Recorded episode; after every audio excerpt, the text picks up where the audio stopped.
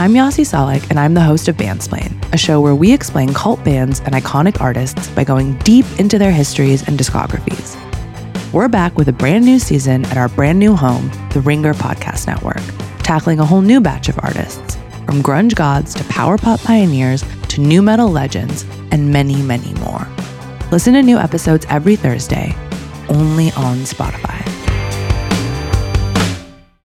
At Walt Disney World Resort, magic is found in spontaneity, the unplanned, the unexpected, an inside joke born in the Haunted Mansion queue, a surprise Stitch sighting in Tomorrowland, watching fireworks from your room. These memories aren't made from predetermined plans, but manifested from simply being present and together in the most magical place. Find your moment at Walt Disney World Resort. This episode is brought to you by Cars.com. When you add your car to your garage on Cars.com, you'll unlock access to real time insights into how much your car is worth. Plus, view its historical and projected value to decide when to sell. So, when the time is right, you can secure an instant offer from a local dealership or sell it yourself on Cars.com. Start tracking your car's value with your garage on Cars.com.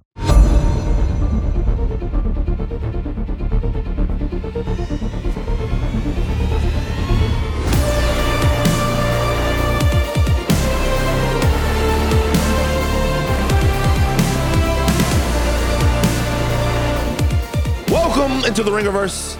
This is, of course, the Ringer's Nexus podcast feed for all things fandom. We are Steve, the architect, Ahlman, the builder of all things. We are Jomi, the explainer, Adeniran. You got questions, he's got answers. We are Old Man Van, he of the receding, resurgent hairline. We are Coke Baby Chuck, the 24 karat closer, aka the brunch hottie. Together, we are known as uh, the Midnight Boys.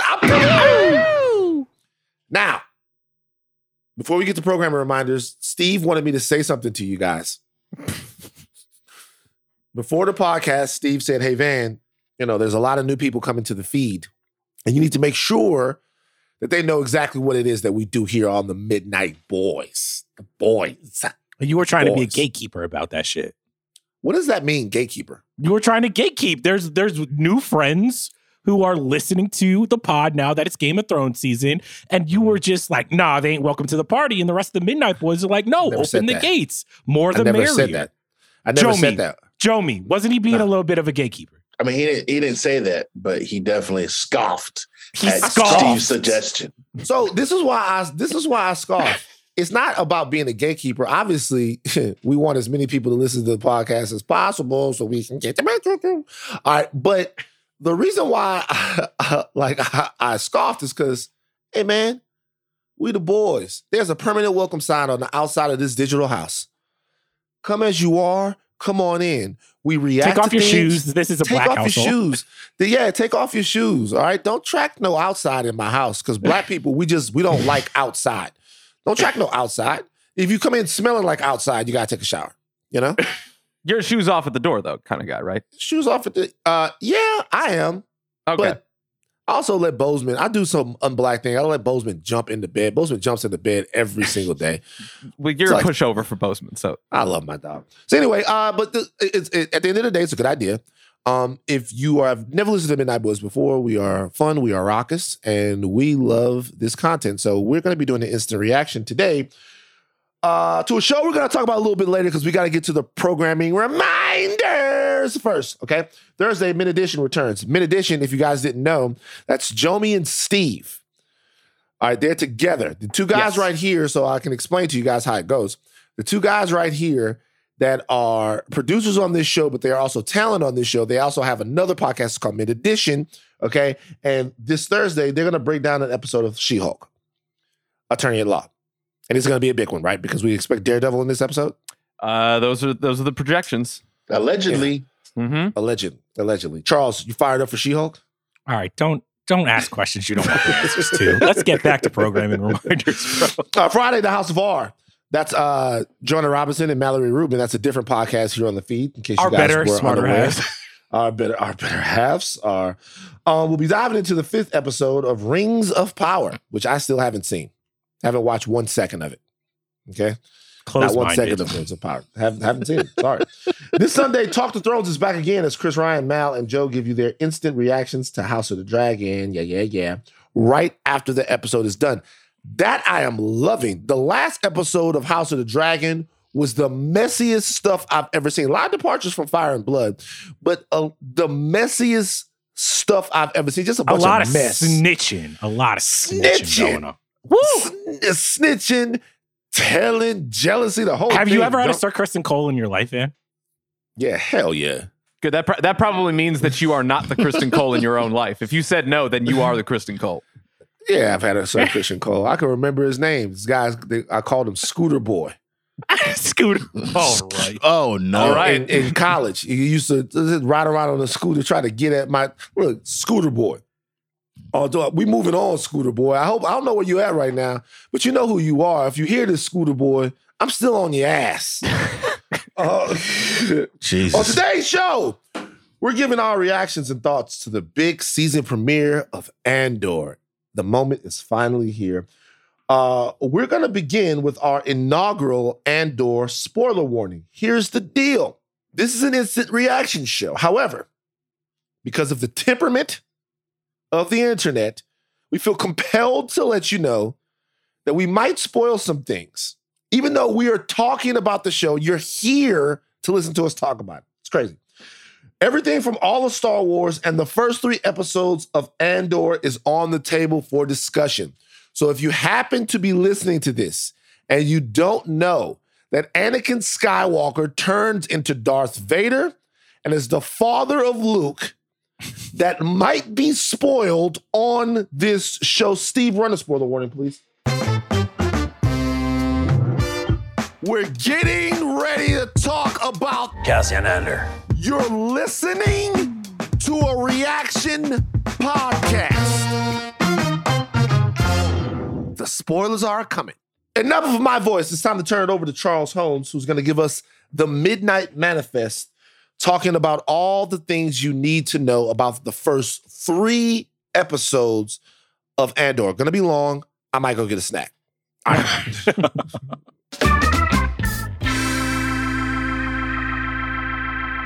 All right. This is the Midnight Manifest for the first three episodes of Andor. Andor is a two season show separated into 12 episodes each, which operates as a prequel to 2016's Rogue One. The 24 episodes are separated into chunks that deal with various stages in the life of Cassian Andor and the rebellion. The show is created by Gilroy, who was brought on Rogue One to creatively overhaul the film when it was in creative trouble. If you want to learn more about Gilroy's thoughts on the show, I can't recommend the Watch's interview with him enough. It's right up on the Watch right now, so make sure you listen to that. And the first three episodes are written by Gilroy and directed by Toby Haynes. So we begin. Cassian arrives at a brothel on Morlana 1 looking for his sister from Kenari. Two sentry guards from Morlana Corporate give Cassian trouble. They try to rob him after he leaves the brothel, but after the robbery is botched, one dies in the scuffle and Cassian kills the other before fleeing the planet. Cassian goes back to Ferrix, his home, where he sleeps off the night and has a dream about his childhood on the planet Kenari, where he and his friends witness a ship crash. Cassian is awoken by his droid, B2EMO, and asks the homie to say, ain't seen him. And he makes up an alibi for himself and tells his other homie, Brasso, in case anyone comes looking for him. Cassian goes to his friend Bix and asks her to contact her buyer because he's trying to unload a very rare, untraceable NS9 Starpath unit he stole from the Empire. Bix calls her supplier for Cassian, and then Bix's co-worker and intercourse buddy, Timm Karlo, is suspicious of Cassian Bix's relationship, and after following the two, misreads the situation and with all his big hater energy calls Pre-Mor Authority after seeing a bulletin looking for a Kenari resident for questioning.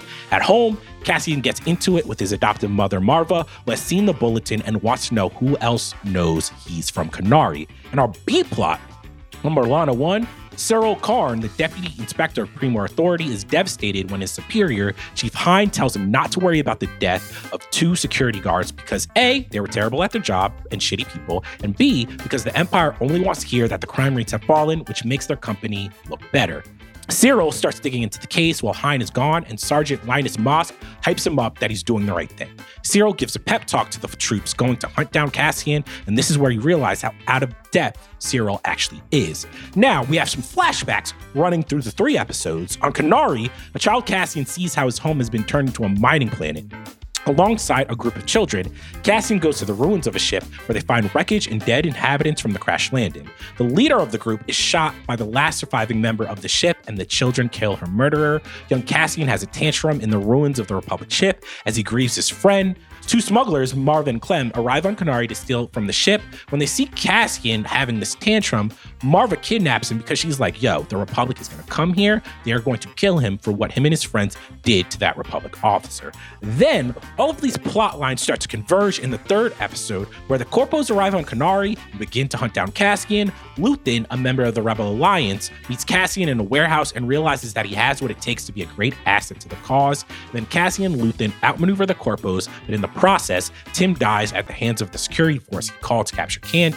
Cassian, and a grief stricken Bix cries over her corpse, while in a flashback, young Cassian wakes up in the ship with Clem and Marva, sees the sun, and embarks on this new life. That has been our first Midnight Manifest for this season of Andor. Sorry it was kind of long, but uh, this was three episodes of TV. Really good TV. Back to you, Van. Thank you, Charles. That was a somewhat competent Midnight Manifest. I appreciate you doing it. Let me tell you guys something. It, it, it uh, a Midnight Manifest for three episodes, man. That was all right. There's a midnight. lot of names. There's a lot of names that I kept looking up. I'm like, what the fuck is this name? it's true. I'll be honest with you. It, it, it, damn it. I already said it. I'm trying to stop saying I'll be honest with you guys. anyway, let's get into Andor. Okay, three episode premiere. We're gonna be focused on what we feel right now. Okay. Start with you, Chuck. Start with right. you. This is what people have been waiting for. That watch that watch and listen to this podcast. Charles, what is your instant reaction to Andor? They call me Coke Baby Chuck, and for for months, honestly, years at this point, the product's been stepped on. It ain't been giving me the same feeling. It ain't been giving me the same vibe. But boy, the God Gilroy, that product was sweet. It hit my nostrils. I'm tingling right now. Okay. This is what I want. This is the shit that I like, that I've been praying for. Andor is quite possibly one of the best shows I've seen on Disney Plus and one of the best shows of the year so far for the three episodes I've seen. I've been waiting for a show where if it's going to be based on IP, I want to see something that is this beautiful to look at. Is this considered? The characters, you can tell they have an interiority to them. They've have they've been thought of. They have a life that they were living before we got to see them. You can tell every single part of this TV show has been just so intricately thought of. I thought Andor honestly just blew past my expectations, really because I think for the things that I've been complaining about for so long is that like just because it's Marvel, just because it's Star Wars, just because it's DC doesn't mean it has to be lesser. Just because it's a TV show doesn't mean it has to be lesser. And hey, not every show can have Tony Gilroy writing it and overseeing it, but I do think that we saw with this that like yo, you can make a TV show on this scale that really gives us the promise of when we go to the movies and we see a Star Wars movie, we want to be transported. And I was just, we're going to talk about it throughout this episode, but this really just gave me that magic that I've been waiting for in a show. I can't like say enough about it. Hmm. Uh, look, I think we were all together at Star Wars Celebration when the trailer of the show dropped. And there was an audible like moan from the audience. A very sexy moan yeah, like we're looking at what we're seeing from Andor, and we all went, ooh, because you could tell there was a there was a palpable, there's a thickness to the uh the images that we saw on the screen. A voluptuousness. Uh, yeah, there was a there was a there was a moistness there. I say. all right, all right, all right, all right. Come on, come on. Um, but no, the the show was able to take on um just even just aesthetically, right? Uh, because we didn't get very much plot. We got almost no plot. We didn't know the backdrop. We know what the setup was going to be. We knew that we were going to ex- explore the uh, the beginnings of Cassian Andor, but we didn't know, especially uh, is specifically, should I say, what that jumping off point was going to be. It just felt important. It felt important. It's like when you're watching a movie like The Bourne Identity or other of those movies, there has to be this kinetic energy that's in the air. You're not just moving from set piece to set piece. This happens, Lucas Wipe. This happens, Lucas Wipe. This happens, Lucas Wipe. Right? Um, like it, the the show has managed managed to keep this energy moving forward. This sense of danger, this sense of doom, uh, this the the stakes seem high for every single character, which is impossible to do. It's impossible to make a show where everyone seems like the stakes are high for them. Somebody's just got to be along for the ride. And in the first three episodes, it's just very few people that don't seem like they're driven by some very specific trauma or some very specific motivation to do whatever it is that they're going to do. And we don't really even know yet. All of this set in the Star Wars world. The vastness of the world is uh, is is well conveyed. The wonder of the world is well conveyed. Um, and just the hopelessness of how some people feel. They're scrapping, they're scrappers um, in this. I thought it was absolutely excellent. Just I don't have enough words to tell you uh, how great I thought Andor was. Mint boys. I keep thinking about. I love this. First of all, I, I, think this is absolutely like it's the thing that I've been waiting for. It's the thing that I've wanted Star Wars to be for so very long. I keep thinking about how, like, almost nothing that nothing Star Wars about this show has anything to do with it being a good show. The show starts off with a guy murdering two corporate cops in a shakeup gone wrong, and he's got to figure out how to get out of this situation. Anything that happens after that just so happens to be wearing a Star Wars jacket. It's lo- it looks like the things that we've kind of been familiar with, but everything else about this show is kind of for the better. Not to dunk on anything that we've seen prior, is an antithesis to what we've seen in Star Wars before. Nothing looks like this. It isn't shot like this. People don't talk like this. I could probably count on one hand the amount of times that I've seen an alien species in these first three episodes. It's all very grounded and human and intimate. Like you you talked about high stakes, Van. I think that these stakes are very intimate stakes. Like there's always like a small thing that every single person that you see, like you see what they come home to after work. You see what they have to deal with when they fight with their uh, girlfriend or lover uh, like those things set in a Star Wars universe absolutely enthralls me. And I can't like possibly gush enough about how great the show is. Jomi, what do you think? I mean, heading in, the gas was was nuts. Everyone was talking high praise, and I didn't know. I was like, I mean, I, I, I hear it, but can this really, will this really live up to what everybody's talking about? I mean, be honest it restored the feeling. It was it was it was it was cinema. Let's let's be honest. You know, to like Steve said, you you get in there and you're already locked in.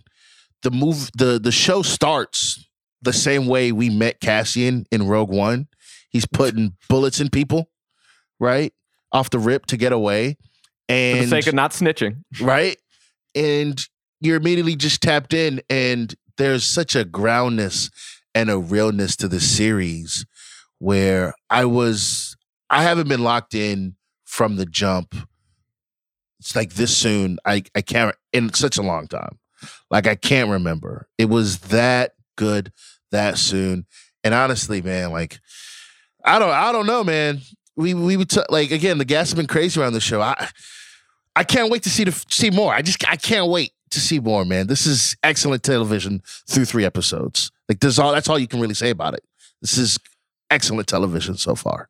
I've never seen the Midnight Boys like this. This is beautiful. This is monumental. No, this no, is no, no, no, that's not true. That's not true. We've been like this before. It's you.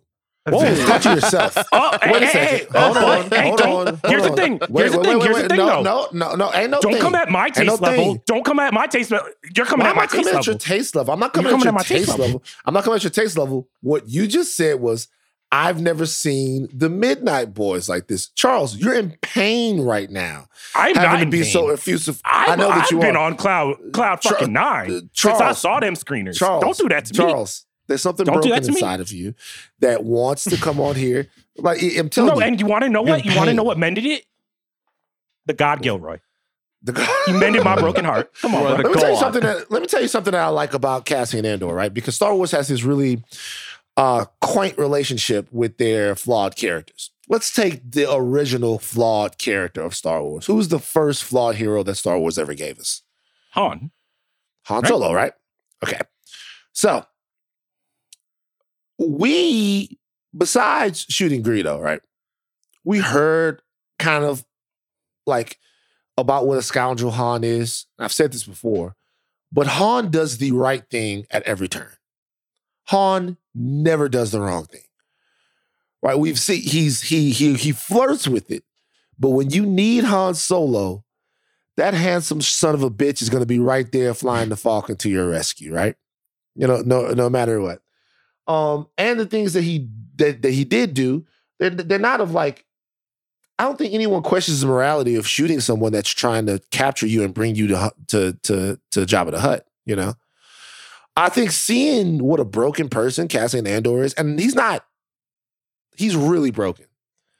Like the, He's not the great. way it, like he's really broken the things that he had to witness as a child like how he got to to to where he was in life the the station of his life when we see him he is really really just thugging it out and then he's on the run from the police the police by the way which are the same everywhere Yeah. like these guys are police These are the, the- the mall the- cops, really, for the Empire. of- uh, everywhere, right? And so seeing the beginnings of this character who's going to take his life and making it to something heroic in this shithole of a galaxy, it's I just think they couldn't have done a better job.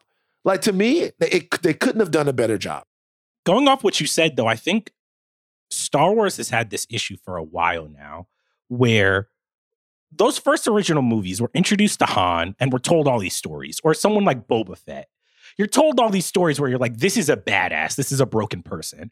And I think because Star Wars has to appeal to so many demographics, adults and kids all over the world, you know, Boba Fett over the years, as like different canons get like delegitimized, all these things, Boba Fett becomes a little less badass. He becomes a little less of a like of a villain and becomes more of like a a cuddly anti-hero. Like that's just what has to happen because you want to sell toys to kids.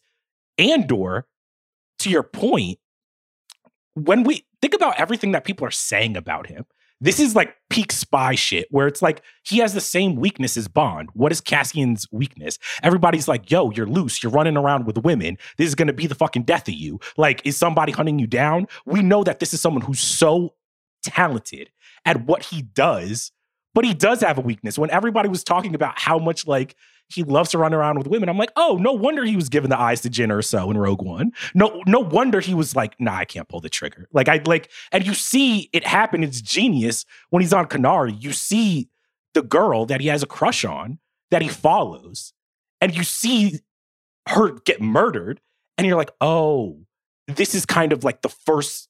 This is the loss of his innocence. This is how everything starts. This is why he tells Bix that he's from Kenari. This is why he has such a like soft spot for all of these women in his life. I'm like, they do that in three episodes, and it teaches you. Bruh. It teaches you so much about Rogue One, but it teaches you so much about who he is. Absolutely. All he does, he's he suffered so much loss. You wonder how a person like that feels whole. Like what makes them feel whole? What gives them purpose? What gives them drive? What gives them motivation? I'm telling you, the scene between him and, and Stellan Skarsgård. What's what's his character's name again? Uh, Luthen. Luthen. Luthen. Luthen Thunderliger.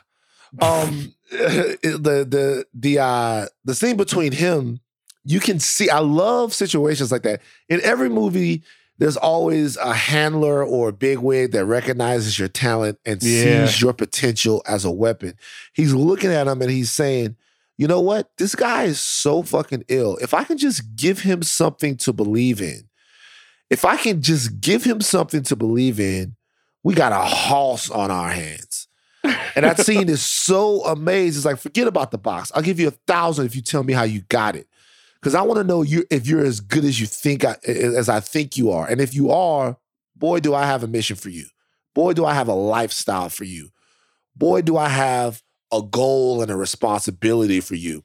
And they were able to put, take us on that little mini arc in three episodes. Come on, man. They're cooking. They're cooking, Jomi.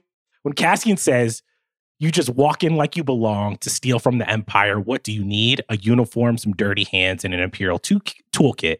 They're so proud of themselves, they don't even care. They're so fat and satisfied, they can't imagine it. That someone like me could get inside their house, walk their floors, spit in their food, take their gear. I was floored. Like, not only is that some of the best writing I've ever heard in in Star Wars, we never get to see this layer. We're always you all they always talk about the rebels. They always talk about what the empire is doing to this pe- to these people but you never get to hear how they feel about this what it feels to be subjugated and for an imposing force to act like you're nothing.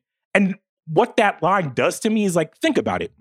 What's one of the biggest tropes that you see in star wars they dress up like some stormtroopers they sneak in they get into sh- some shenanigans and you're always like how does the Empire keep letting these people sneak in? And with one line, you realize they're like, oh, because they're like fat, lazy, and they think nothing. They absolutely think nothing of these people. They don't think that they will ever be toppled.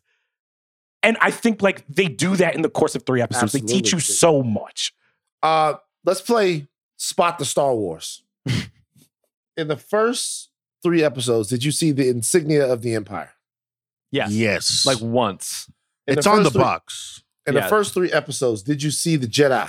No. No. No. Not even No. a word uttered. Don't even exist. In the first three episodes, did you see any stormtroopers? No. Did No. not. So the, it makes sense that the Jedi wouldn't be around. They got fucked over. Mhm. So it's not a lot of them, but they always find a way to shoehorn one into the story. But Steve has it here in the document. I think it's a good point. I've asked you this, Steve. Do you think that for some of the diehards of Star Wars lore, that the fact that this seems so removed um, from the familiar things we're used to seeing from Star Wars uh, will be an issue for them? We know that there are going to be some Star Destroyers in the show. We saw them in the motherfucking yeah. Uh, yeah, no, like, and I, and that that remains to be seen for the rest of the show. But I think for these first three episodes, it's also a pretty good metaphor as to as far as like how far away Cassian is from this fight. Like he he is the farthest thing from not even a Jedi, but like associating with a stormtrooper or being giving a shit about what the Empire has to do. Like he is so divorced from a sort of like political ideology or a sort of like feeling of uh, uh, of of centrality with like a sort of like rebel alliance that like you know he's off world to where that like the stormtroopers aren't even the cops of that system. It is the rent a cops that the empire outsources for their mid-rim planets. By the way, like brilliant, to bring in a new Yeah. force that we haven't seen before. because I because mean, the empire's new and it's like okay well we're gonna we're still like trying to get our grips on everybody so we gotta like pay some rent-a-cops for some other systems Also, and I never thought like, there could be someone lame, more lame than the stormtroopers. But you see these guys, you're like, oh shit, Yeah. you literally Hey, are the rent by the way, Real dumb. they just killing these motherfuckers, Jomi. yeah no they're Jomi, just- so many of these guys get murked out. I actually, to be honest with you, I felt kind of bad. I do I not feel felt, bad. I, I felt bad for them. I felt bad for them. you didn't feel bro. a little bad on, for bro. them, No. Jomi. Jomi, you didn't feel a little bad for them. ACAB. I'm not. I'm not really. I'm not really there for that, bro. It was not sliding away. It was So, sliding. so let me ask you, uh, seriously though, seriously, Cassian did kill somebody, right? Whoa, all right, whoa, whoa, Two whoa. people. So, Again, so, so, Whoa, so, hold wait, on. wait, Whoa. wait, wait, Let's They be were trying to very run his clear. pockets. They were literally trying to run his pockets. They started that shit. The dude, the dude got caught slipping. Like what? Like what is he supposed to do in this well, situation? here- They it's- not it's an- supposed to be was an there. here's the thing: it was an escalating situation. Like he Right. accidentally kills one guy, and then the other guy's like, "Okay, let's stop. Okay, we're gonna figure this out." Uh, like he slipped and he fell. Don't worry. And then before he even finishes the story, he just kills him. kills him. So, he- so, So if it the if one was an accident, two is on purpose. So Yeah. the Pre-Mor authority, the corpos. Let me just give you a second to give you my small case for the corpos, and then we'll move on to um, to Cassian and the specific trouble that he's in. But we can, it actually ties in. It's not like the corpos weren't supposed to be after Cassian. He did kill two people. Now he's our hero, Sure. but I'm watching all of these guys get killed, and they're doing some fucked up things. Killed a guy in cold blood when they're on the planet. The the uh, they're basically just like the police. Like they you, you, they say, hey, walk up, walk up, walk up. Then they just shoot you, and and whatever. But it's not like the You can't be stormtroopers. nah, bro. You can't. Wait, I can't believe wait, Van really on this podcast defending the police. That's that's I'm not wild. defending the police. That's I'm not, I'm wild. not. I'm not defending the police. I, I Joe swear to Biden God. sent you some talking points, Bro, bro. Van, where were you Joe on January Biden. 6th, my man? What's going on? You know where I was at, baby. You know Wait, can I also say something really quick to to the point about like don't feel a little bad for them that they're no, that- no, stop asking. I don't. I okay, they're out there just actually trying to. Because shouldn't Cassian turn himself in? He did. All right, Van, you are like five seconds for being like, but good apples, right? There's some good. No, they're bad. but look, look, look, I mean, I'm, this is this is a bigger conversation. I don't want to see people get killed while they're trying to do their job. You know what I mean? I, I just thought I just looked at it. I was like, They hey, should have been there. None of them should have been there. Guess what, Joe? Because that's what the that's what the boss says. He's like, listen, these guys were in the wrong place. They were in a brothel they shouldn't have been able to afford, drinking They shit they shouldn't have been drinking. They should that like they messed with the wrong person right. with. They said dark features. They messed with a person with a human with dark features, and then they pissed off the wrong person. Everybody That's could have went home, but Detective Dipshit had to go and start snitching. Yeah, yeah, you're right. And they they all kinds of nefarious, but like the dudes that just and I guess they give us some backstory into like the guy and why he's so gung ho and all of that stuff. I'm okay. I'm just saying. so before we move on, I did want to ask you this, Van. In like a meta sense, we're talking about like Andor, and there not being that many Star Wars elements. Tony Gilroy has like been has been real, especially when he was filming Rogue One, that he did not give a shit about Star Wars. He does. He does. It's not something that he really just cares about. Uh, do you think that that's kind of what gives Andor that freshness? Because sometimes I feel like because the people who create new Star Wars are so enamored with it, sometimes they can't have a 360 view of like, do we need this? Does this serve us? Or is this just the thing I've been wanting to see as a kid for so long that sometimes I let the other things fall to the wayside, like the writing, or like what do these characters do when there are not like samurais with laser swords fucking running around? Who are the less important people? Yeah, I think that sometimes a frustration with some of the stuff that we get from the universe. And by the way, you know, we're taught we're saying this a lot. I was one of the people that enjoyed Boba Fett for the most part. I enjoyed Obi Wan um, for the most part. I just think that there were highs that we thought that those shows were going to get to, and they didn't really get there. Uh, I think that's kind of what we're talking about. And I think when we're watching this show, we feel a connection to it that maybe we didn't feel with some of these other characters, which, um, i- listen, the TV iterations of them, which is uh, peculiar because we've been following them for so long. I think we're really judging Andor based on a newer standard, right? A standard so based on no standard, right? But when we're we we have expectations for Boba Fett because we've waited so long to see that character get his, his own shine. We had expectations for Obi Wan because, uh, you know, we we fell in love with the the character twenty some odd years ago, uh, shit, fifty some odd years ago. Uh, to your point, yeah, I think that you're right. I think what we've what a lot of people ask for, and why what a lot of people why a lot of people love Rogue One is because they were just saying, just tell your story. Yeah. Just tell your story. Just tell you. Just just take a good story, and then tell your story. If you tell your story and it's good, I promise you everything else works out. And to your point, Charles, it feels like sometimes they don't have faith in either us or the lore enough to take the chances that you need to keep something this deep fresh. So I, I would agree with you. And I think because Gilroy is a little removed from all of that, um, he doesn't care. Jomi, what do you think? I think Tony Gilroy is doing an excellent job of doing the same thing. Like, you know, not to say that, you know, it's a copy job or anything, but the same thing that like the Winter Soldier did for the MCU, where that film, it's a Marvel film. Like, you know, it has Captain America, it has comic book characters and all that, but it doesn't feel like a superhero movie. It feels like an action spy thriller. It feels like something that's completely different from the superhero movies we're used to. And that's what Rogue One and for very, very much this series feels like. It's definitely Star Wars. We know the Empire's there. We know that they're building the big giant space laser in the sky somewhere. But especially these first three episodes, it just feels like we're in a different world with the same elements. And that's why this show works so well.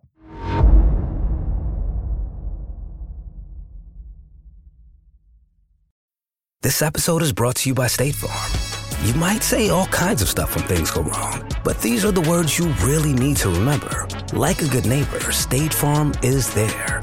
They've got options to fit your unique insurance needs, meaning you can talk to your agent to choose the coverage you need, have coverage options to protect the things you value most.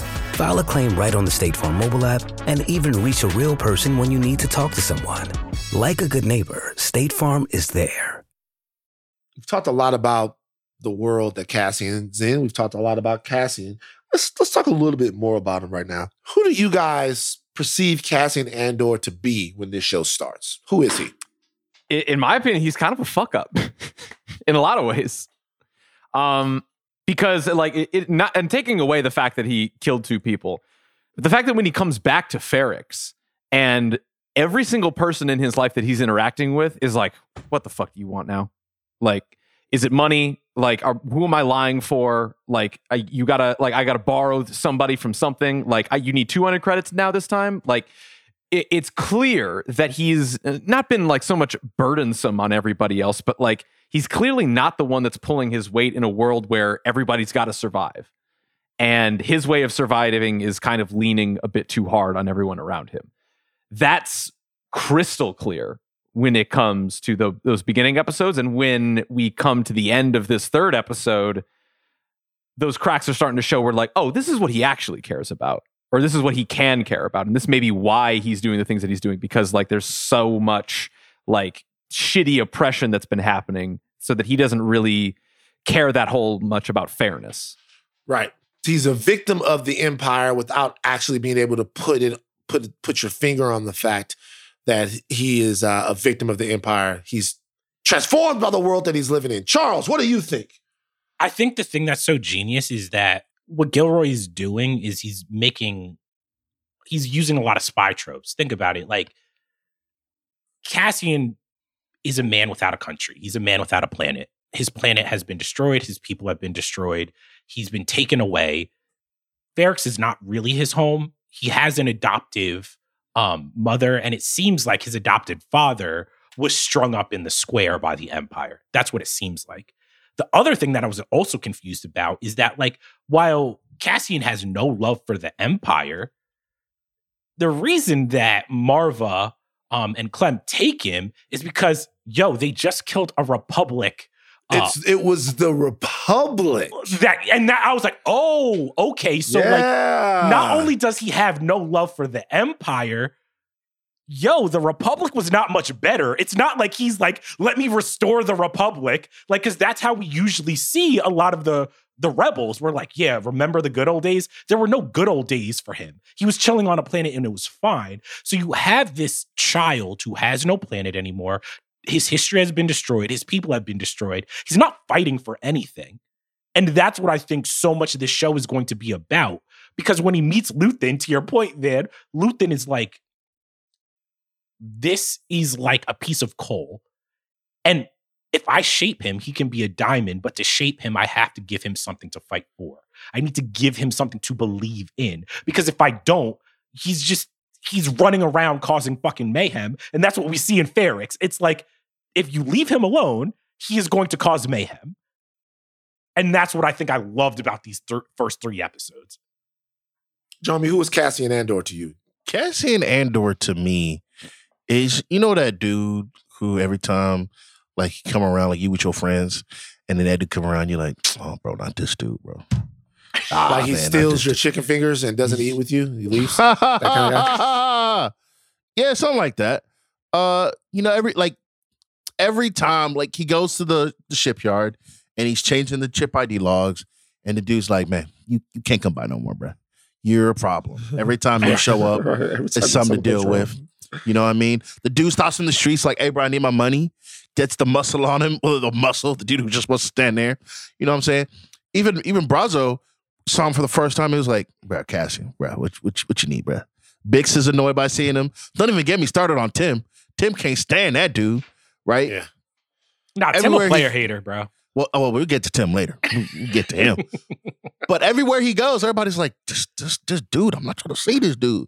You know, so ultimately, him leaving, you know, probably, probably best for everybody. But at the same time, like, he was just a guy who nobody's would mess with because he didn't have his stuff in order. Do you guys remember in Phantom Menace when um great movie.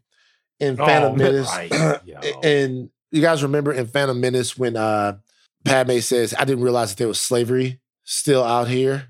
Um Oh yeah. Oh, yeah. Mhm. And it- it's like, yeah, she goes, Well, yeah, the, the Republic doesn't exist out here. We just doing our thing. Mhm. You know what I mean? So that to me tells you that this show could be an indictment not just of the empire itself, but of a failure of systems to do for people. And in Star Wars, the promise of a new republic was always the promise uh, to do better, even than the old republic. When I say the old republic, I'm not talking about the old old republic video game fans. I'm talking about. I'm talking about the Republic that we got a chance to get to know during the prequels, you know. And so it seems like there were a lot of people who weren't, you know, in the mid rim and the outer rim who who weren't really feeling the stability of that either. So we get a chance to get a whole 360 view of the universe right now. Now, Wait, really quick too. I want to go off what you just said.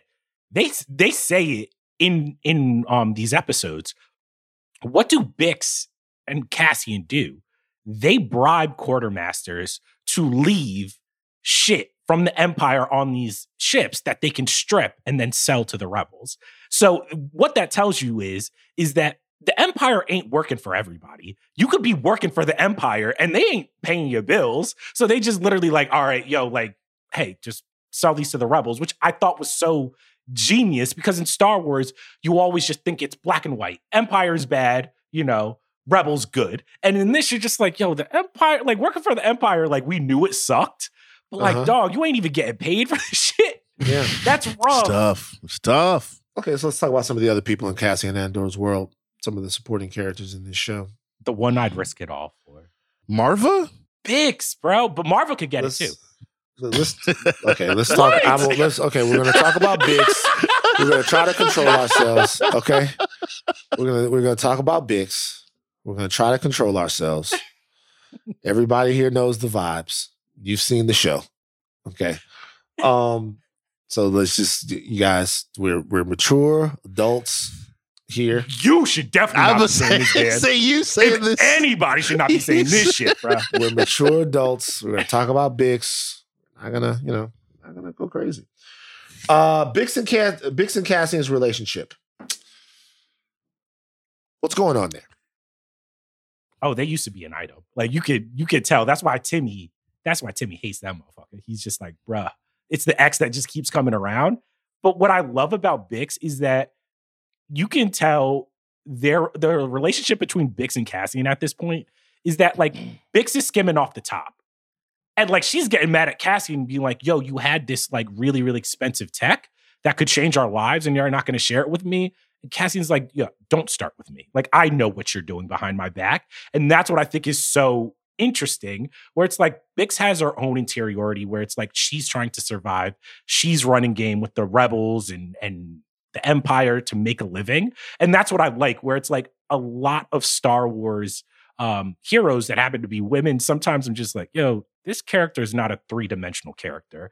And Bix from the get-go, you're like, oh, Bix doesn't need Cassian. Actually, it seems like Cassian is almost like a thorn in her side, uh, which I love. I love the character of Bix. It, it was brilliant because literally the first time we see her, the first thing she says is like, "What?" Like, like he shows Yeah. up and she's already annoyed. Like it's it's plain as day on her face. And like already, like you know, they're like, okay, now I know why they broke up. Now I know why he's like living in like a shack of a shelled out ship home. trailer. Yeah. Like it's not going great for those two. Uh, uh, like I love and but I love the fact that there's like just enough tolerance to be like, all right, we're like I'm figuring you out. Like if you could just get your shit together, like you can be like a decent thing in my life.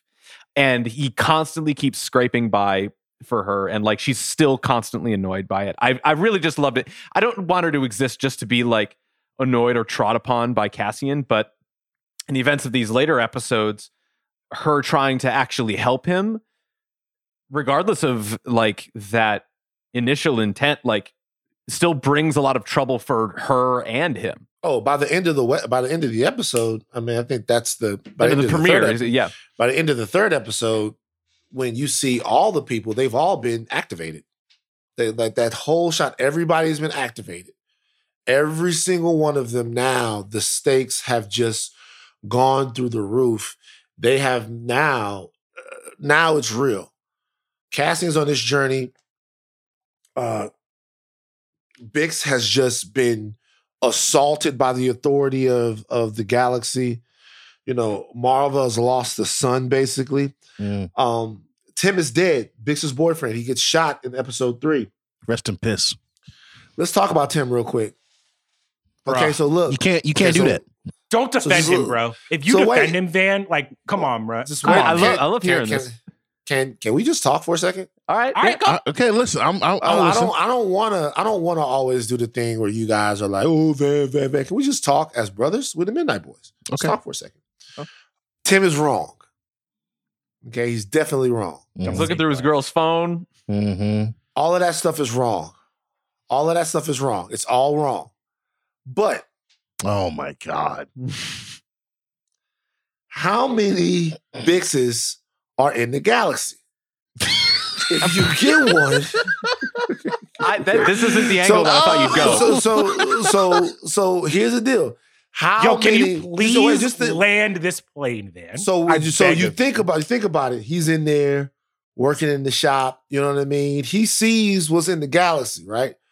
He sees it. You know, a lot of aliens coming through. Steve, it was a couple aliens in the show. There's some aliens, a lot of aliens A coming couple, through. yeah. a couple dealing with people, and then all of a sudden, one day, you know, Bix touches your hand, and you're like, "Oh, is she?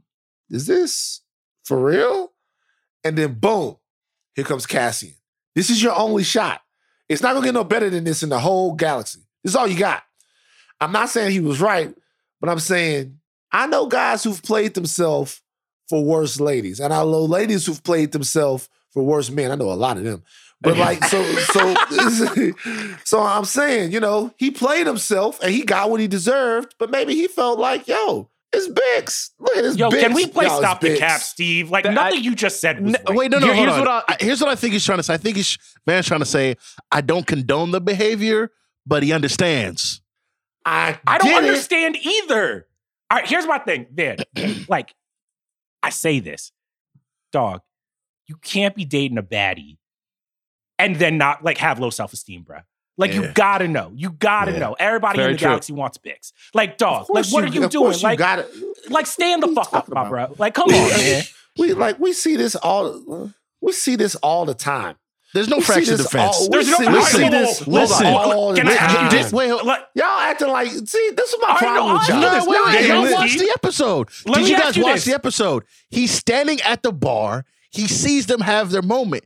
Instead of him being a man and stepping up and Oh, going like, wow. being a man now. "Hey, Cassian, my brother, hmm. I need you to take two steps back." Right? He goes and he goes and talk. He goes to the cops. He goes to snitches. You It's can't not- do that. it's not- That's you bad behavior. Jomi, you can't. That's bad behavior. you, Jomi, you can't. But question: if- Nasty If, he would have survived the shot, would Bix still would have been with him? Nah, Hell yeah. You saw you saw how she, She crying. looked like she would have still been with him. nah, to I don't think so. Bruh, she, she- looked like she still would have been with, with him to me. She was You very cry- upset. She was crying over that corpse, bro. She was But I mean, but think about it.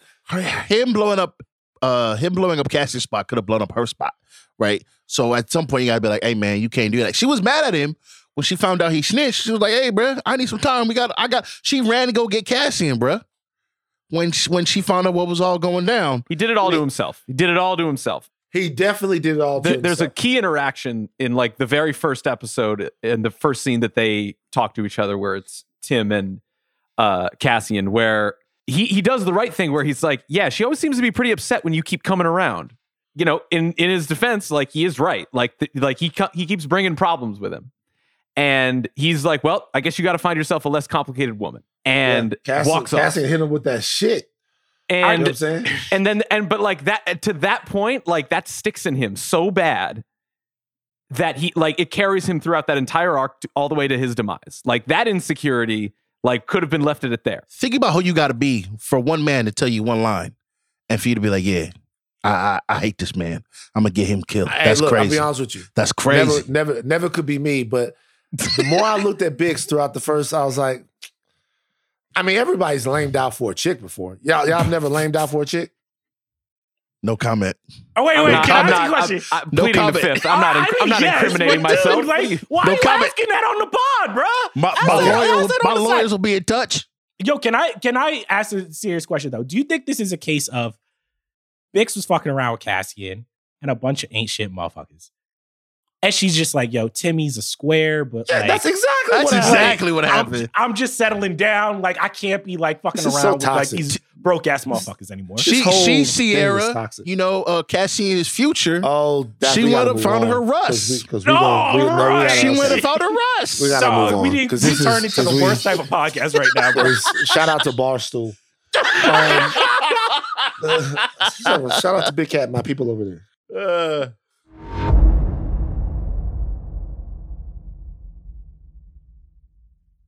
Uh, let's talk about Fiona Shaw, Fiona Shaw's character, Marva, who uh loved the character. Loved the Oh, character. yeah. You guys Oh, know how much I like uh you know, white ladies that kidnap children of color and then raise them. Oh. I love the vibe. All right. Yo, we were supposed to be on our best behavior this episode, Okay, bro. bad. I'm sorry. Come that was on, a rescue. That was a Uh, rescue. I don't know, man. She could, she could have left him. You know, she could yeah, have been like, and "Hey, he'd be dead. I'm not They gonna went- lie, it was funny as hell because Clem is a brother. He's like, dog, do not kidnap this motherfucker, bro. Like, keep What are you doing? Keep, Like- like, keep like this kid whole- on display, bro. Like, This what? is, this is a sentient being.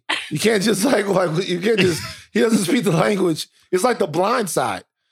You know what I'm saying? It's, it's, it's like you know, it's the whole like what's happening here. You wait, it's it's really crazy when she brings out the tranquilizer. I'm like, dog, you can't, can't do that. can't She trank tranked him. Can't do that." this, this little Like- kid, bro.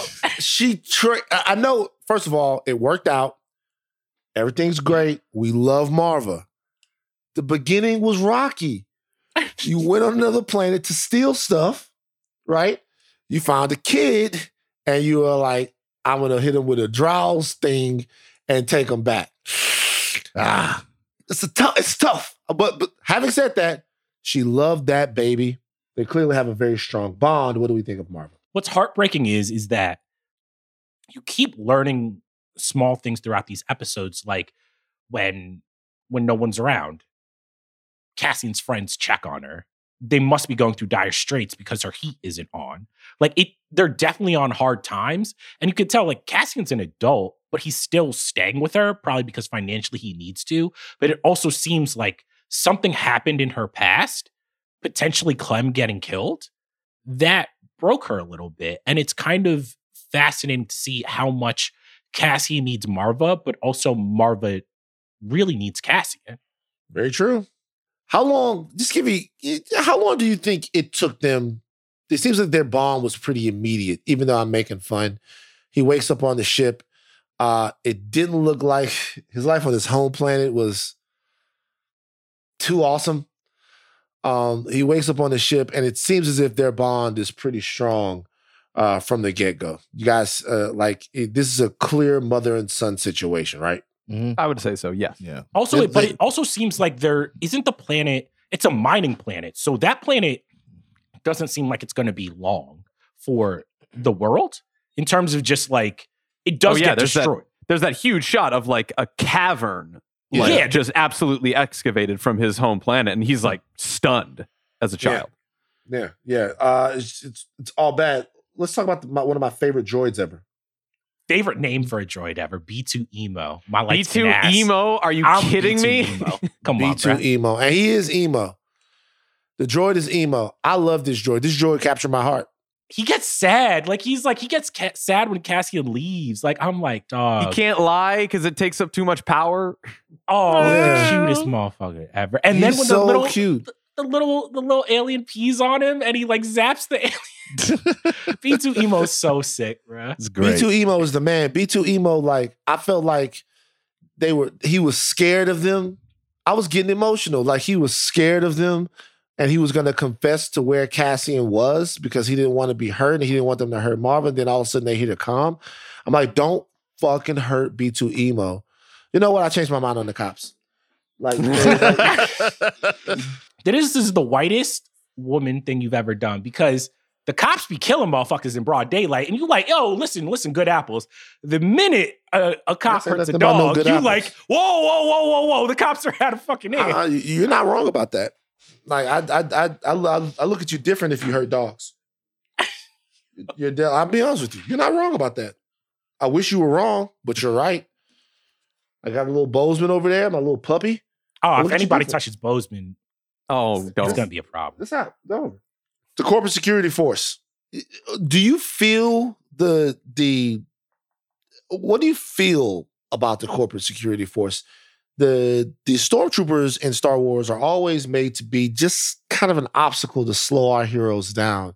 These guys seem to be the main force hunting it, hunting them. And in this particular episode, our main antagonist. What do you guys feel about the corporate security force? How are they being portrayed?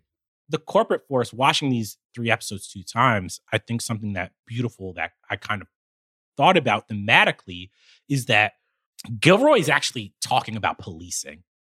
Because we never actually get to see what policing feels like in star wars but with the corporate security force the first time we see them the woman at the brothel is just like yo they're like they're glorified you know bike cops but they act like they walk around like they're the shit and even their their boss he knows that they're corrupt. They're not supposed to be at the brothel. They should not have enough money to be drinking what they're drinking. And when they get to Ferrix, you see that these people have this intricate system to warn everybody when the cops are here. And what i thought was so beautiful that gilroy does in this episode is it's like what are the corpos fighting for? The empire doesn't give a shit about them they're not really prospering under the empire. But you see with the sergeant, you see with Syril, that they want to impress the empire and they believe in the corpos so much that they will sell out an entire planet. They will kill innocent people. They will destroy a town. And at the end of it, they have nothing. They've gained nothing from it. And if that's not the most direct kind of connection to what policing is like in the United States, I don't know what it is Because it's like you will do cops will are supposed to protect the people. They're supposed to protect the towns and the cities where they are employed. But so often, what are we fighting for in the States? We're like, most of the cops, especially in New York, don't live in the boroughs that they're supposed to protect. The corpos don't live on Ferrix. They're not here to protect the people of Ferrix. They're here to protect a corporation. And Nah, that's what I they're thought was so genius. they're here to protect something else. The same thing that that uh people here on Earth are very transparent about what it is that you know they're protecting. They say it all the time: order, Order, law and order. property. Yeah. Order. Yeah, it has nothing to do ne- necessarily with people protecting and serving citizens or what's best for them. Because if it was what's best for them, you wouldn't execute people in front of all those people like the corporals did in, in the in the in the broad daylight in the middle of the town, right? They're but they're there for order. You believe in order. The empire demands us uh, a surrender to order. Every time you hear them talk, you know, even when it was the the guy that uh, I can't remember the guy that Zach Ba- Braff played in Obi Wan. I can't remember his name. What was his name? Shank. Fink. Oh yeah. No. Yeah. He goes, nothing wrong with the little order, right? You know, when you hear the emperor talk about power, he talks about order. We can bring, uh, like, we can bring order to this terrible galaxy, all of this order, order, order, order, the way things should be through one person's lens, one person's view, not the voice of the people, the will of one, the will of a few. Well, like what we need to protect. It's, it's clear that uh, Syril believes in that. He believed in it he believed in it so deeply that he refused a direct order. He was told not to get your ass involved. But a very, very subtle thing is done in that scene. And I hope everybody caught it. His commanding officer is looking at him and he Yes. asked him something. He's like, "Did you have your uniform tailored? Yeah. Yep. Like, did you have your uniform tailored?" He's like, "Yeah." A Huh. Because they don't a little bit. They don't fit like that. Yeah. Never he's, he's in some baggy shit. Like, He's in some baggy shit, right? Because everybody else that puts on that uniform, it's not their entire life. He wants that uniform to fit not who his job. He wants that uniform to fit his soul. It means something to him. It's a part of him. You know what I mean? So he may, he wants it to look as good as possible. He's proud to be doing what he what he's doing. He is a true believer in it and he just didn't have the capacity. He didn't have uh, the strength to not go get who he thought killed those people. It just wasn't in him. Well, for me, like that entire arc, like from from the captain talking to him about what he should do versus what he shouldn't do, and him going to do it anyway, just reminded me of The Wire. Like that first scene with the with Syril and his boss, and his boss is basically like, "Listen, I'm going to go meet with the big wigs, right?" It's like Burrell and Rawls, like, "Listen, I gotta go up to the bosses and tell them that there's no crime out here, bruh. Crime rate is down. Crime rate, he, they like he's trying to juke the stats, right? And you got oh boy, Syril uh, McNulty. I was calling him McDulty like the whole time because he's like, for sure, I hear you, appreciate you. I'm gonna go get these people that committed the crime. And you're just like, no, man, like this is not what you're supposed to do. Da da da. They even have a conversation about overtime, right? Like, who's gonna be approved for overtime? Oh, it's supposed to be this dude. Da da da. Just remi- it just reminded me of like the later seasons of The Wire in a way that like I was like, oh snap, this this lines up pretty good. Like I was I was really tapped in. He stinks. Like he's a bad human being, but at the same time, like you can see the parallels. You know what's crazy about Syril? Syril blew up the Death Star. he did. I mean, yeah. Syril, Syril, Syril blew up the Death Star. Like, I, I love shows that really examine how little small things turn into gigantic things. If he doesn't do what he's doing, who knows if Cassian ever finds himself as an ally of the rebels? Who knows? Maybe he does. Maybe it was inevitable, but who knows how long it takes, what, what it does. But all he needed to be was activated. Do your shit don't like this guy Syril. He's a and, and I can tell he's only gonna get worse. Do you see the look on his face at the end? Because he was kind of a sniveling coward motherfucker, to be honest with you. Throughout His the whole his thing. own people, when he's doing the big speech, they looking at him like, bruh, wrap it the fuck up. You are Other not homie, inspiring other my homie was spirit. running circles around him. Yeah. Right? He came in there, he was like, sir, da da da. And I was like, oh man, we should be y'all should be listening to this guy, bro. Like he should be Yeah. in charge. My stocky king right there. Yeah, man. Um, the corporate security force comes to Ferrix. All hell breaks loose. We get a shit ton of action in epi- episode three. It feels like that's the beginning of the identity of this show as something that deals in war. Yeah. The tone changes a little bit. Like we've talked about the stakes already, but also it was like very funny. Kalika comes into the room while I'm watching this and she goes, uh, Oh, is this the new show? And I'm like, Yeah, yeah. She goes, That looks just like Rogue One. That's what she's that's what she said. Oh, yeah. She said that. She said, she said it looks just like Rogue One. I'm like, yeah, it's the same people and stuff like that. Yeah, okay. I should know he's from, but it looks just like it. And it felt just like it, that feeling of of, of, of chaos and like, I don't know, like almost like a, a dramatic fuse was burning and you don't know when it's going to blow. God damn it, I loved Andor. Wait, can I also Yeah! say something like on a technical level? What I think Gilroy has actually shown that a lot of these other series need to take into consideration.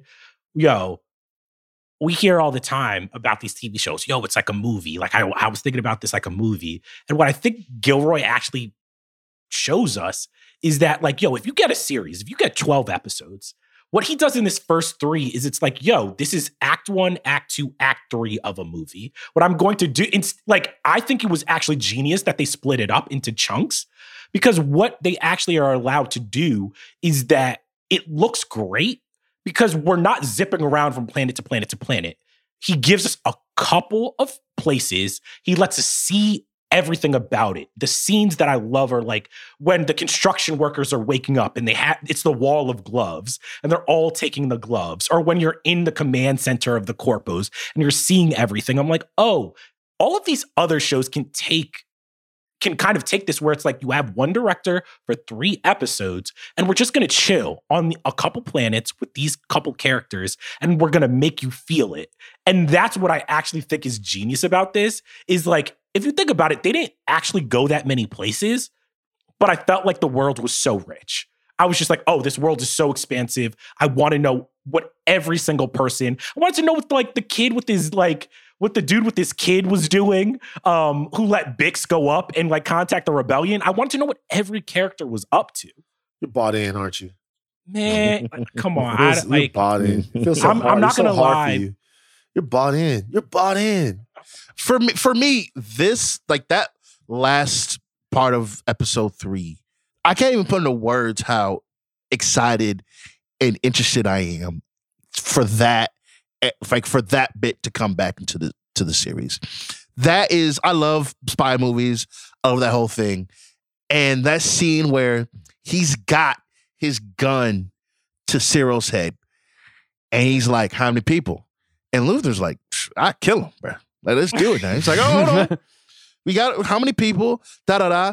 And then they use the speeder, you know, get some more corporals killed, and then zip off on the little bike thing. I'm like, this right here, this is what this is about. Like, you know, all the everything else, like the world building, the the characters, I loved all that. But seeing them escape the warehouse, you know, set charges. Oh, we got to go through the back. Da da da. Forget the box. That all that I loved so much. I honestly, if like, if there like, if there's more of that this series, you know, and a lot more of that, hopefully for me, I, I don't know how I'm not gonna like love this thing. I don't know Wait. how I'm gonna, not gonna love this thing. Wait, none of us have actually said, I think, one of the most fire quotes when Luthen's like, rule number one, never carry anything you don't control. Rule number two, Mm. build your exit on the way in. I'm like, oh god damn, like this Bars. motherfucker is that, so that whole cold. scene, that whole Come on. Where Cassian believes that he's going to make Luthen's blood pressure rise by holding a gun to his head, and it doesn't change him at all. He's just like talking to him very calmly. It's like blah blah blah. It's Steele's like I wanted to blah blah blah blah blah whatever whatever. It's like okay, I'm gonna reach for this right here. Is that okay? Like he's like he knows he's done this so much. He knows that he has Cassian. He knows what this guy wants to do. He just has to show him that he wants to do it. Right. The entire action sequence there is amazing. The use of explosions in this show. One thing that a great war movie does is put you in the chaos of combat and hit all of these great explosions, and you feel like something's gonna fall on your head.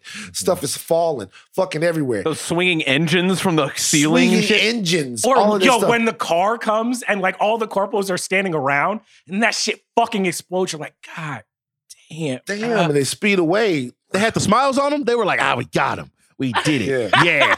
and get shit. By the Got way. I'm interested in seeing Luthen and Cassian. He's it's a fucked up Obi Wan and Luke. it's like the same relationship. Just Yeah. no no lightsabers. Come here, young man. Cassian's not the guy that wants to go to Tosche Station and buy some power converters. He's not somebody that has been thinking all his life about fighting and flying in the rebellion. He doesn't even fucking know what's going on. He is about to be shown a different set of skills to become a different type of Jedi. Not a Jedi Jedi, but one of these fucking low down ass, get the job done dirty motherfuckers. That's what Cassian Andor is. I'm and you want to know what his call to action was? Do you want to fight these bastards for real? For real. Like that's I like I I screamed when that happened. Eric Selvig not playing with these cats, bro.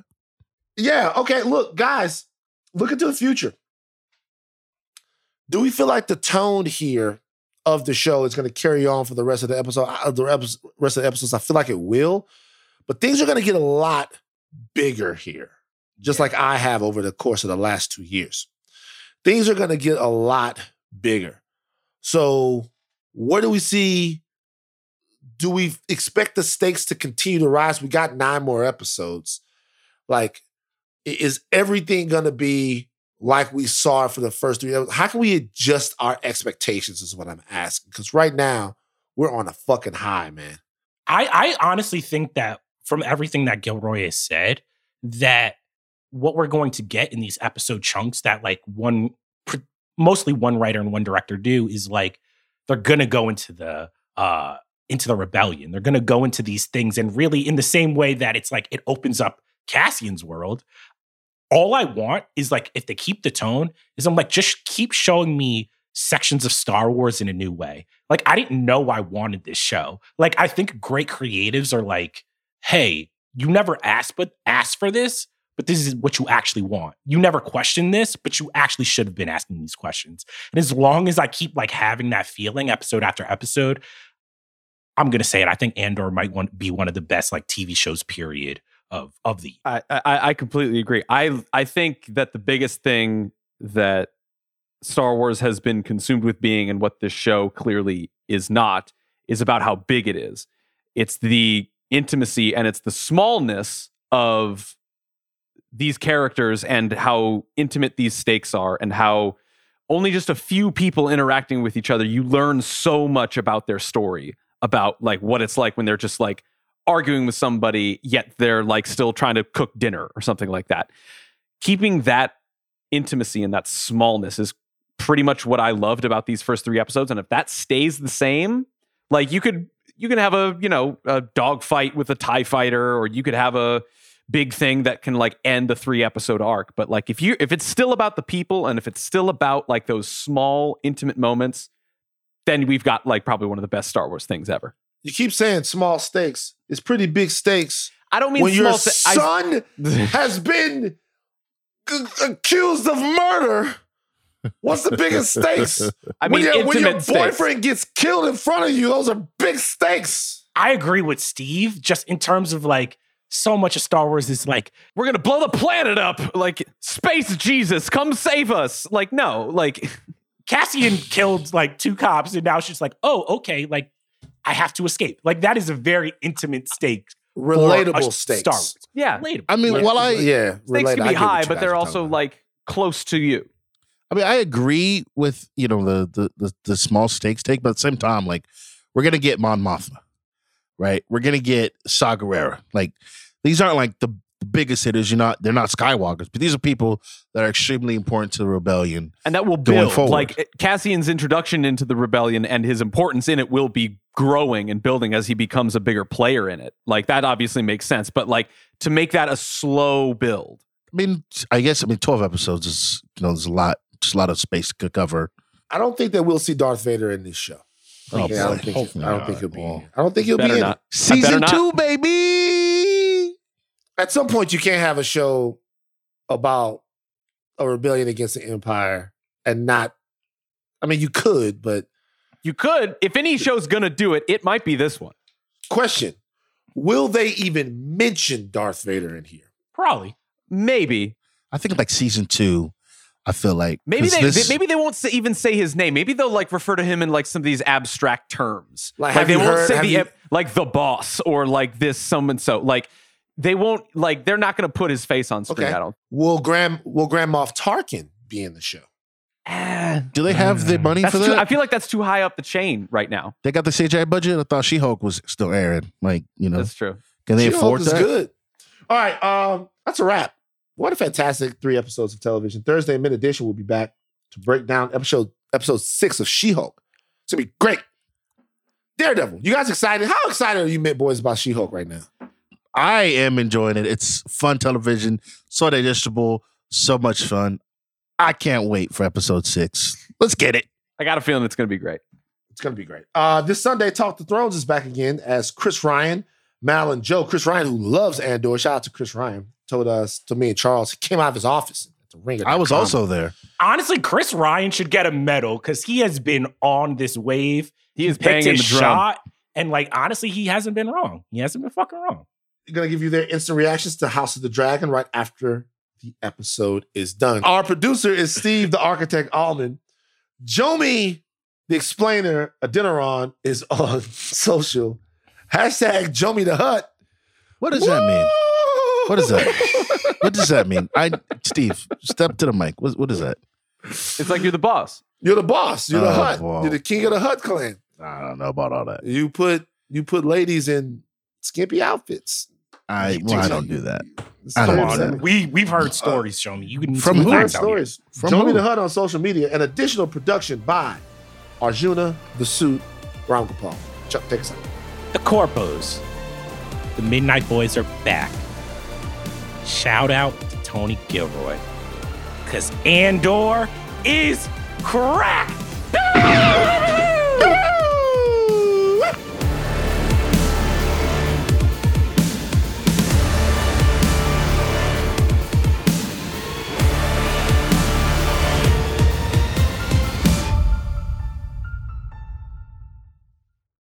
Mal and Joe is the house of R.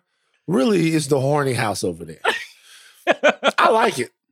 I I like listening to it. You know, like Ser Criston Cole. Like I, I, I'm watching the show and I'm like, oh shit, my sister's gonna go nuts over this nigga. I'm like, I'm looking at him. I'm like, I'm like, they're not gonna, cause like, let me tell you something. You, sometimes uh, we're, we're done with Andor. I just say this real quick. I'm watching House of the Dragon, right? And uh, Kalika's brushing her teeth, and she's walking by the door, and you know, Ser Criston Cole is up there. And she goes, "Oh, Oh, I'm like, yo. come on, man. You know, Wait, also, because we're done, it's cool, can- but I waited all. We did good this episode on the diatribes, but like, I want to talk about the brothel real quick. You want to know why it's also fuck the police? Because rewatch the episode. They go into the brothel. The two cops are like yelling at the the white lady. They're like to come over here, and she's like, "Would y'all fucking chill?" And she's like, "So and so will help you." And then I see who so and so is. It's a black sister. They're like, "We don't want her." I'm like, "Dog, Oh, you damn, got nah. you got racism in a in a fucking galaxy far far away, bro." the galaxy is racist though. For sure The- racist. The, the galaxy Yeah. is racist. They racist against aliens. Palpatine is a racist. He's a racist against aliens. That's why Thrawn could Didn't never get to the yeah. yeah, like yeah, he's a the, the, the racist against. Look, we gonna we gonna litigate this. We're gonna have a whole fucking show about the racism in the galaxy. It's You know what I'm saying? It's bad. Like a whole show. Chewie Chewie was the first motherfucker who like they were just like, "Dog, you can't even get a medal. Like, Can't just get a be, medal. Just That's- be happy you up here, bro." Can't That's get a medal. The rest of these, the rest of these, and another motherfucker that was in the Millennium Falcon when they shot Darth Vader into space. Like she can't even get a medal, and that was Leia. Even think about Mace Windu. Mace Windu was a boss before all that shit was popping off in Phantom Menace. And who gets the top the top gig? Like it used to be Yoda and him. They both were bosses. Yoda gets the Mhm. whole shit. Black man can't even be, you know, a boss in this galaxy. I It's fucked can't. up. I can't come with you on that one. Why? Why? You know, you know how you feel about Yoda. I You know can't. how you I feel can't, about Yoda? uh, Yeah. I can't come I- I- with here's you the on thing. that one. If I'm gonna be honest, M- Mace wasn't wrong about a lot of shit. Like if Mace was Mace had was power- right About Mace was- everything. Wait, he wasn't wrong. Let's Mace was right about everything. Mace is essentially my dad. My dad would look at people and be like, I'm telling you, something ain't right, something ain't right with that boy. Now bring that boy, don't bring that boy back to my house no more. I seen that boy. He looking crazy. He got a look in his eye. That boy can't come back in my house. That's what he said about Skywalker. Mace Windu looked at Skywalker. It's like, all right, now I'm gonna tell y'all, y'all, something wrong with y'all friend. Don't bring that boy back in here. And nobody wanted to listen. Nigga said, hey, Skywalker, sit down. You ain't know. No, whatever.